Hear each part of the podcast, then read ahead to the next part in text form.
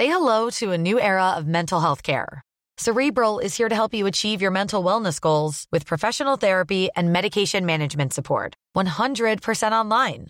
You'll experience the all new Cerebral Way, an innovative approach to mental wellness designed around you. You'll get a personalized treatment plan from a therapist, prescriber, or both in a safe and judgment free space. Your Cerebral therapist or prescriber will outline a customized plan with clear milestones along the way so you can get to feeling your best. With Cerebral, you're not alone in your mental health journey. We're here to empower you to live a fulfilling life. So take that first step towards a brighter future and sign up today at cerebral.com slash podcast and use code ACasts to get 15% off your first month. Offer only valid on monthly plans. Other exclusions may apply. Offer ends July 31st, 2024. See site for details.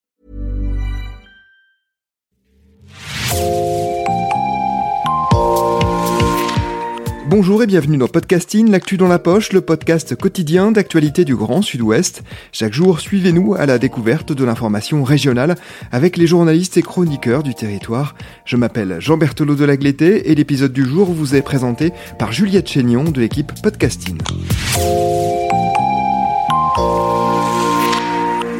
Aujourd'hui dans Podcasting, nous nous tournons vers l'un de nos médias partenaires, La Clé des Ondes. Nous allons parler d'une chronique diffusée fin septembre 2021.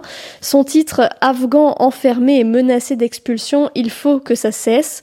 Pauline Rakato, c'est vous qui avez écrit cette chronique. Bonjour. Bonjour. Vous travaillez pour la CIMAD où vous êtes engagé depuis six ans et dans ce cadre, vous intervenez toutes les semaines à l'antenne de la Clé des Ondes.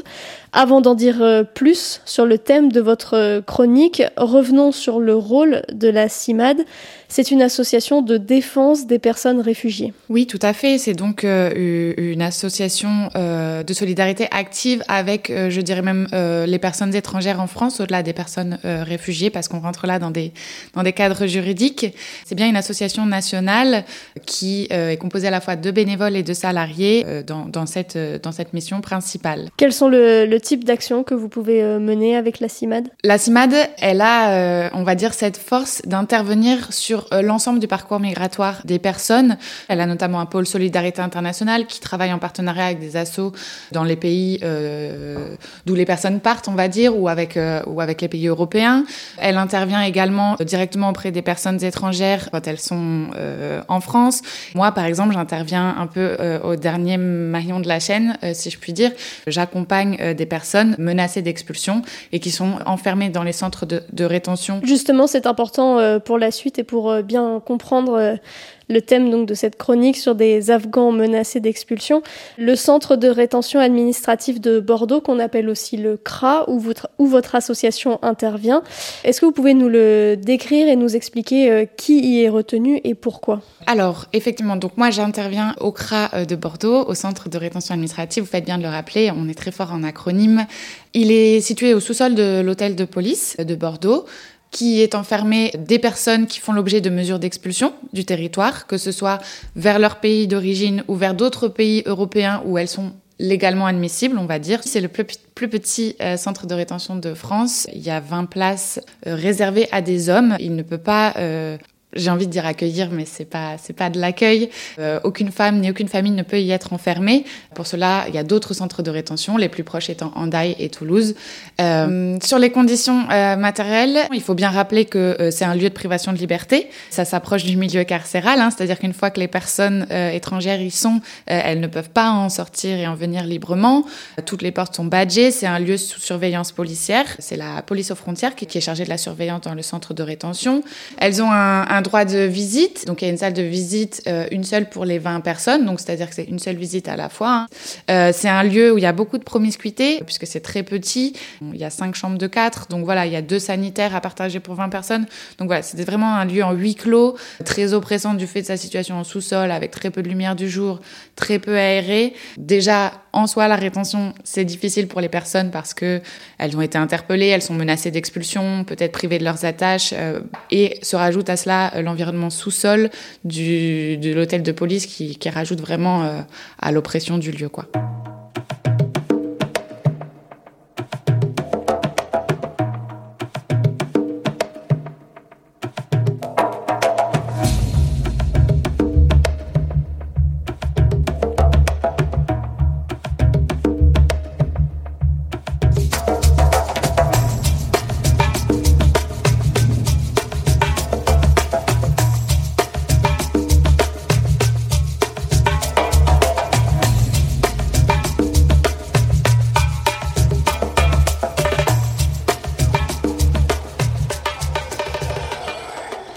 Revenons pour comprendre en août 2021, le 12 août, les talibans menacent de prendre Kaboul, la capitale afghane.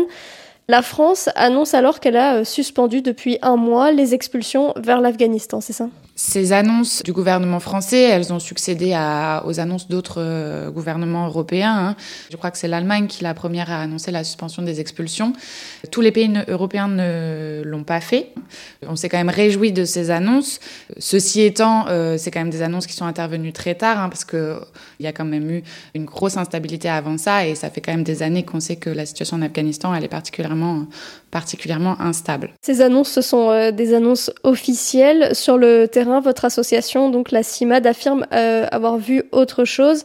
Par exemple, à Rennes et à Bordeaux, vous avez eu connaissance d'Afghans placé en CRA après la prise de Kaboul par les talibans le 15 août Tout à fait. Donc nous, je, tiens à le rappeler quand même, notre travail, c'est d'être au quotidien dans les centres de rétention. Euh, on a accès, euh, un accès direct aux, personnes dans le cadre de leur accompagnement. Et donc on a été euh, très très surpris et surprise de continuer à voir arriver en fait des personnes de nationalité afghane, effectivement, à l'encontre de ce que venait d'annoncer le gouvernement français, puisque bah, les personnes qu'on voit nous au centre de rétention, c'est des personnes qui font l'objet de mesures d'expulsion.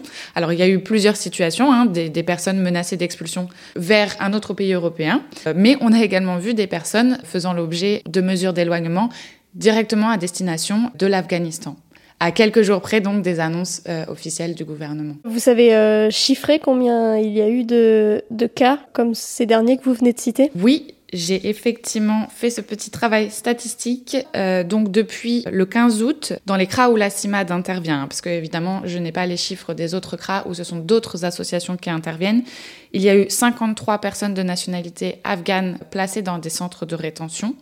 Donc à savoir que la CIMAD elle intervient dans 8 euh, centres de rétention euh, en France. Pour affiner un petit peu ces chiffres quand même, alors la majorité de ces personnes ont quand même été placées dans des CRA sur la base de réadmission Dublin, donc pour être renvoyé dans un autre pays européen, ce qui n'en fait pas quelque chose de moins grave, hein, on y reviendra peut-être, mais du coup, il y a aussi le risque que ces pays, autres pays européens les renvoient vers l'Afghanistan, puisque comme je disais, tous les pays n'ont pas suspendu leur renvoi vers l'Afghanistan. Euh, tout de même, euh, cinq d'entre elles ont été placées sur la base de mesures d'expulsion à destination de l'Afghanistan. Ces placements, ils sont effectués euh, à la demande des préfectures? Une personne, elle est placée en CRA toujours euh, sur décision préfectorale, effectivement. C'est une euh, mesure de placement, euh, une mesure administrative. Ceci étant, la procédure pour qu'une personne arrive en CRA, déjà, il faut qu'il y ait une interpellation soit par des services de police, soit parce qu'une personne est sortante de prison.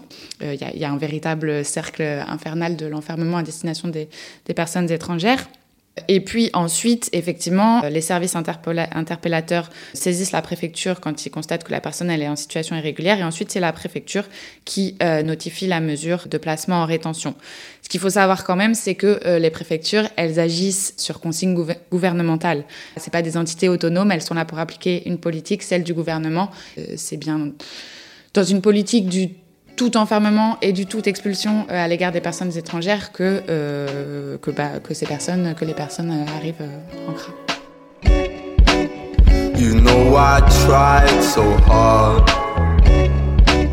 My feelings just can't discard the way in which I fell into your heart was never what I once knew. Lately my skull was kept Dividing lines deep set and paved. Two paths to wander through To depart and sever desires to pursue. Est-ce que votre association a parfois des échanges avec euh, la préfecture euh, pour euh, expliquer peut-être comment ces cinq personnes menacés d'expulsion euh, peuvent être euh, menacés d'être envoyés en Afghanistan alors que par ailleurs la France a, annonce avoir suspendu ces expulsions. Juste pour préciser, les cinq personnes, c'était, ça ne concernait pas que la Gironde. Hein. On n'a pas d'échange direct avec euh, l'autorité préfectorale, ni en Gironde, ni dans les autres villes où on intervient. Par contre, au niveau national, la CIMAD, elle interpelle directement le ministère, les ministères d'ailleurs, que ce soit celui des Affaires étrangères ou le ministère de l'Intérieur, pour interpeller sur la situation. Bon, là, on parle euh, des Afghans euh, spécifiquement. Euh, ça peut être sur d'autres sujets dès lors qu'on constate des, de graves violations des droits des personnes étrangères. Mais du coup, je vous confirme que ça a été fait face à cette situation dramatique qu'on pouvait constater. Voilà, là on parle des Afghans menacés d'expulsion, mais il y a aussi tous ceux qui n'arrivent pas à arriver jusqu'ici. Et il y a beaucoup de personnes bloquées, soit là-bas, soit dans des pays frontaliers, en Iran, au Pakistan, qui n'arrivent pas à, à, faire valoir leurs droits de, à la réunification familiale, tout ça. Donc voilà, on a interpellé les autorités publiques nationales sur ces situations.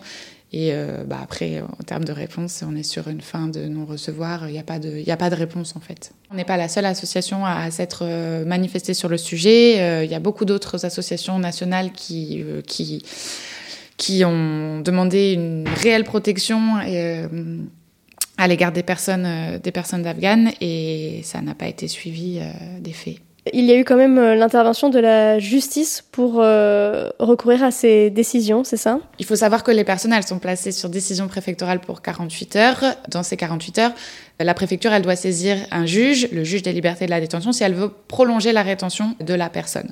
Donc, les personnes, quand elles arrivent en CRA, dans les quatre premiers jours, elles voient le juge des libertés de la détention qui a même soit de les libérer, soit d'accorder euh, la durée supplémentaire de rétention. Et lorsque ces personnes euh, afghanes ont pu passer devant le juge, euh, la majorité ont été libérées. à Bordeaux, ça a toujours été fait euh, sur la base euh, de la situation instable euh, et dramatique qui, se profilait et qui avait lieu en Afghanistan.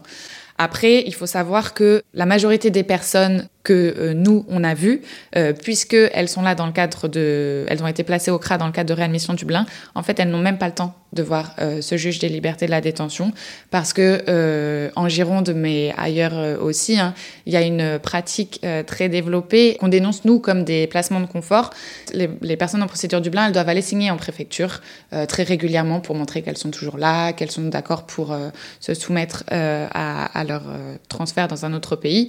Et en fait, dans le cadre de ces pointages en préfecture, les personnes, elles sont arrêtées lorsqu'il y a un vol dans les moins de 24 heures pour elles. Donc en fait, euh, nous, on les voit arriver en fin de matinée et le lendemain à 6 heures, euh, elles sont déjà parties. Et donc elles, elles peuvent faire valoir leur droit au recours, sauf qu'en fait, il y aurait un recours sans elles. elles seraient quand même expulsées puisque ça ne suspend pas leur expulsion.